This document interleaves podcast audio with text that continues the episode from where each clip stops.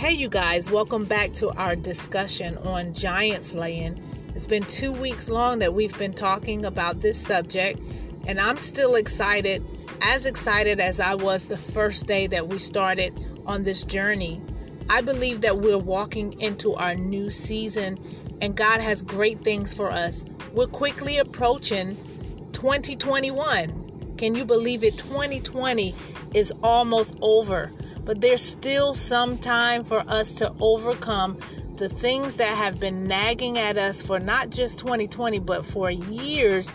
It's been stopping us from becoming everything that God has placed in us. We know that we have dreams, we have visions, and we don't want to be stopped anymore. So, every single giant in our life, we know that this is the time for them to come down. We've been talking over the last two weeks about David such a wonderful account for helping us to understand how to take down our giants and to even walk in the principles of God.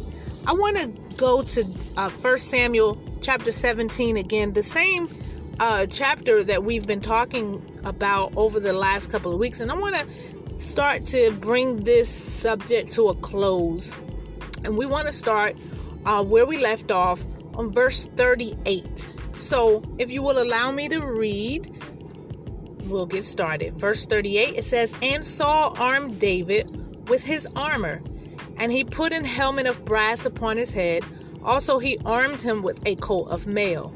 And David girded his sword upon his armor, and he essayed to go, for he had not proved it. And David said unto Saul, I cannot go with these, for I have not proved them. And David put them off of him.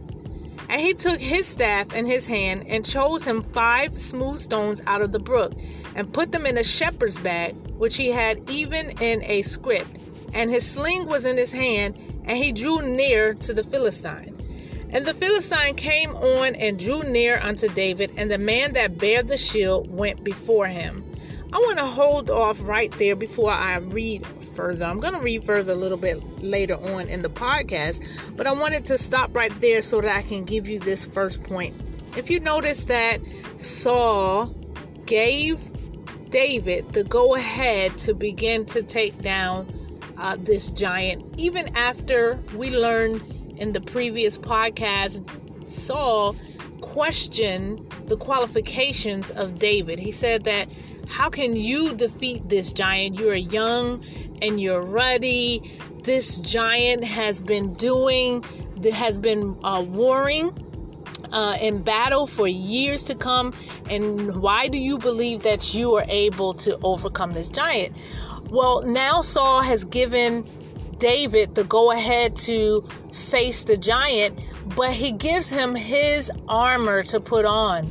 And David goes forward and puts that armor on, but he's not comfortable in Saul's armor. And so Saul tells, uh, David begins to tell Saul that I cannot use your armor. And I want to bring this first point to you. And this was actually the first point that we started out with uh, when we first started this class that you must be comfortable in your own skin even though you're facing your giants and you have people that have been encouraging you and trying to push you to your destiny, they may explain to you their testimonies and you may try to put their testimonies and their methods in your process, but that is not God's will because their process, their way of doing things may not work for you. It's good that you have that encouragement. However, the Lord has given you the things that you will need in order for you to overcome your giant.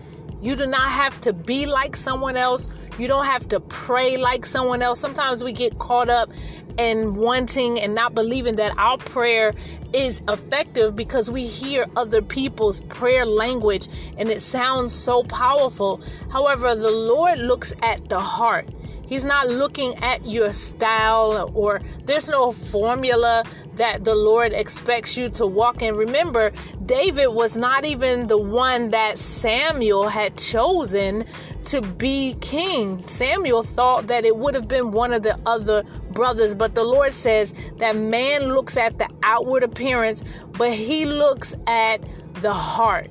And so David had the right heart. He did not need Saul's Saul's armor. He needed to go in the strength of the Lord. And so I want to encourage you with that first point to be comfortable in your own skin. Do not believe that you have to do it the way someone else did it.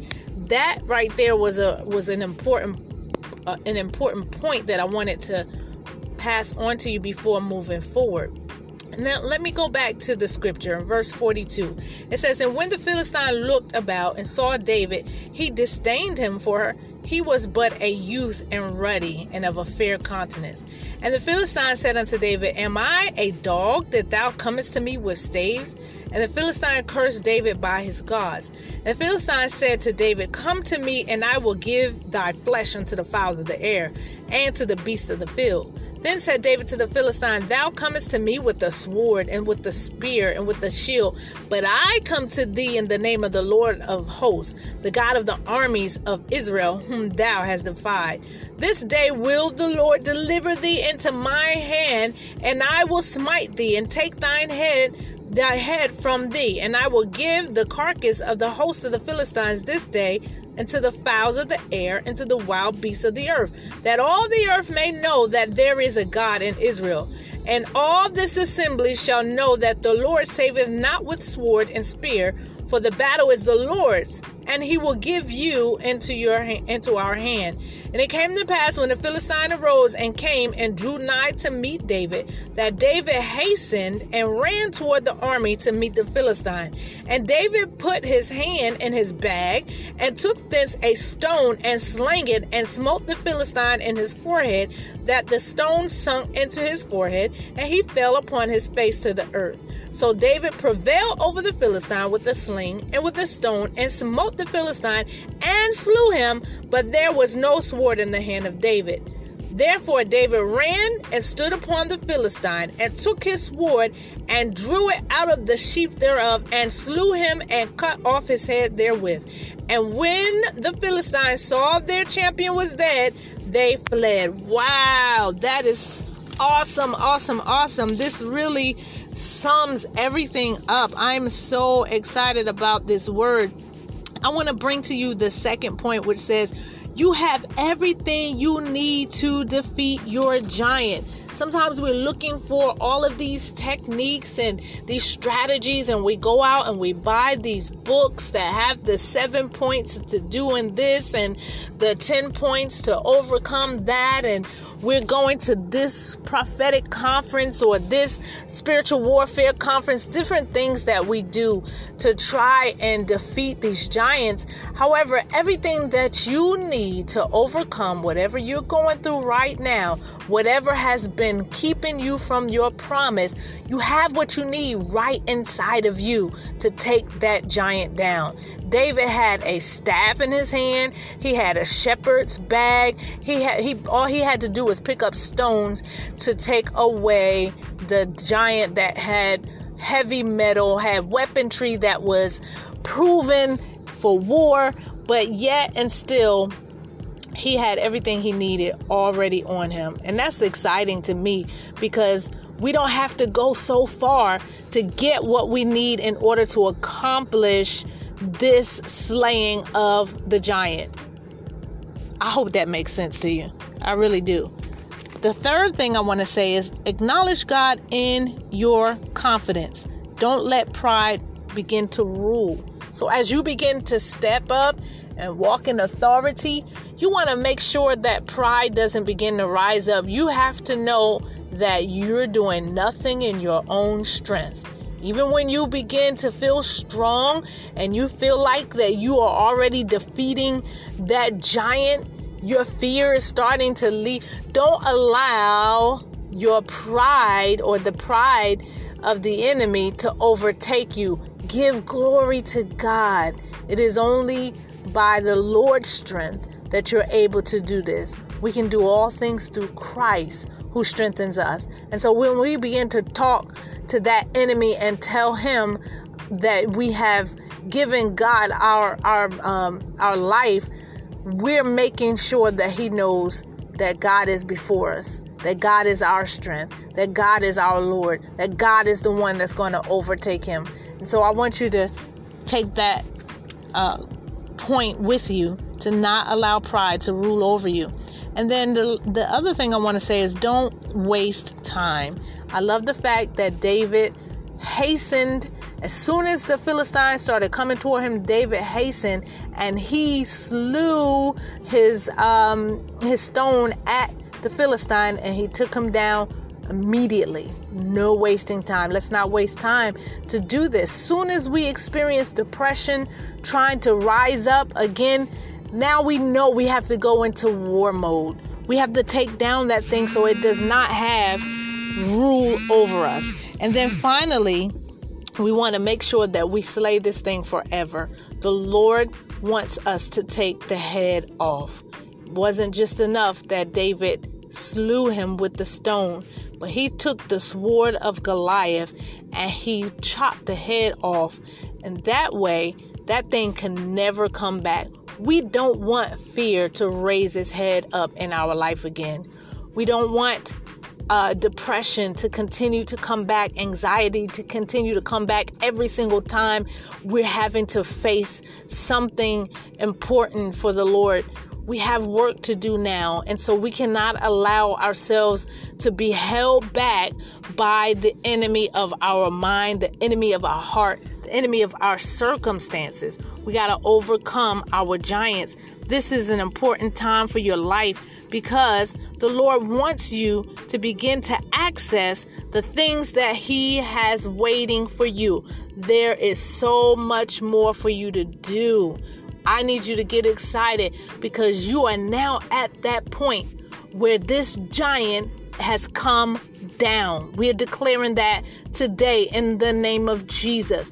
We faced our giants on days prior, but today we declare the giant has come down. And so now we stand in authority just like David did and we make those those declarations every day of our life. Those giants have come down and now we are able to accomplish our kingship authority in the name of Jesus. So let us pray. Father God, we thank you. Give you glory and honor for you are great and mighty. Lord, I thank you, Lord, that you never left us and you never forsook us, Lord God, even when we didn't know what to do, when we were in hiding, when we allowed our giants to push us, Lord, into a cave. You still loved us enough, Lord God, to call us out oh God, from the fields, from the caves, from the hiding places, Lord God, oh God, and you saw fit for this season to be our new season for growth. And I thank you, Lord God, for all that you are and all that you're doing. I pray that you will continue to use us for your glory. In the name of Jesus, we pray. Amen. And so I believe that this is a great place to end our series on giant slaying. I want you to leave this session knowing that you have everything that you need to overcome the enemy. Your enemy that has been antagonizing antagonizing you shall be no more. Why? Because you have not only slew your giant, but you cut the head off. And so you are victorious today. Stand in your victory and don't let anything or anybody take that from you. Give God glory. Until next time, take care.